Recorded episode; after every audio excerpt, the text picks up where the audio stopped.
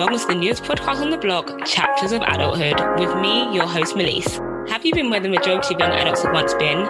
Confused with what road your life has taken you down, lost in your current state, whether that be with your career, education, relationships, or just on who you are, or the thing that everyone talks about, your life's purpose? I've been there, and to be fair, I think I'm still there now. Inevitably, things in life will happen. It's full of crossroads, bumps, and many twists and turns, but it's how you navigate it that counts. Join me as I sit down with a host of amazing guests as they share the things they wish they knew sooner, seeking clarity in your 20s, and tips on how to keep pushing through when life be lifing.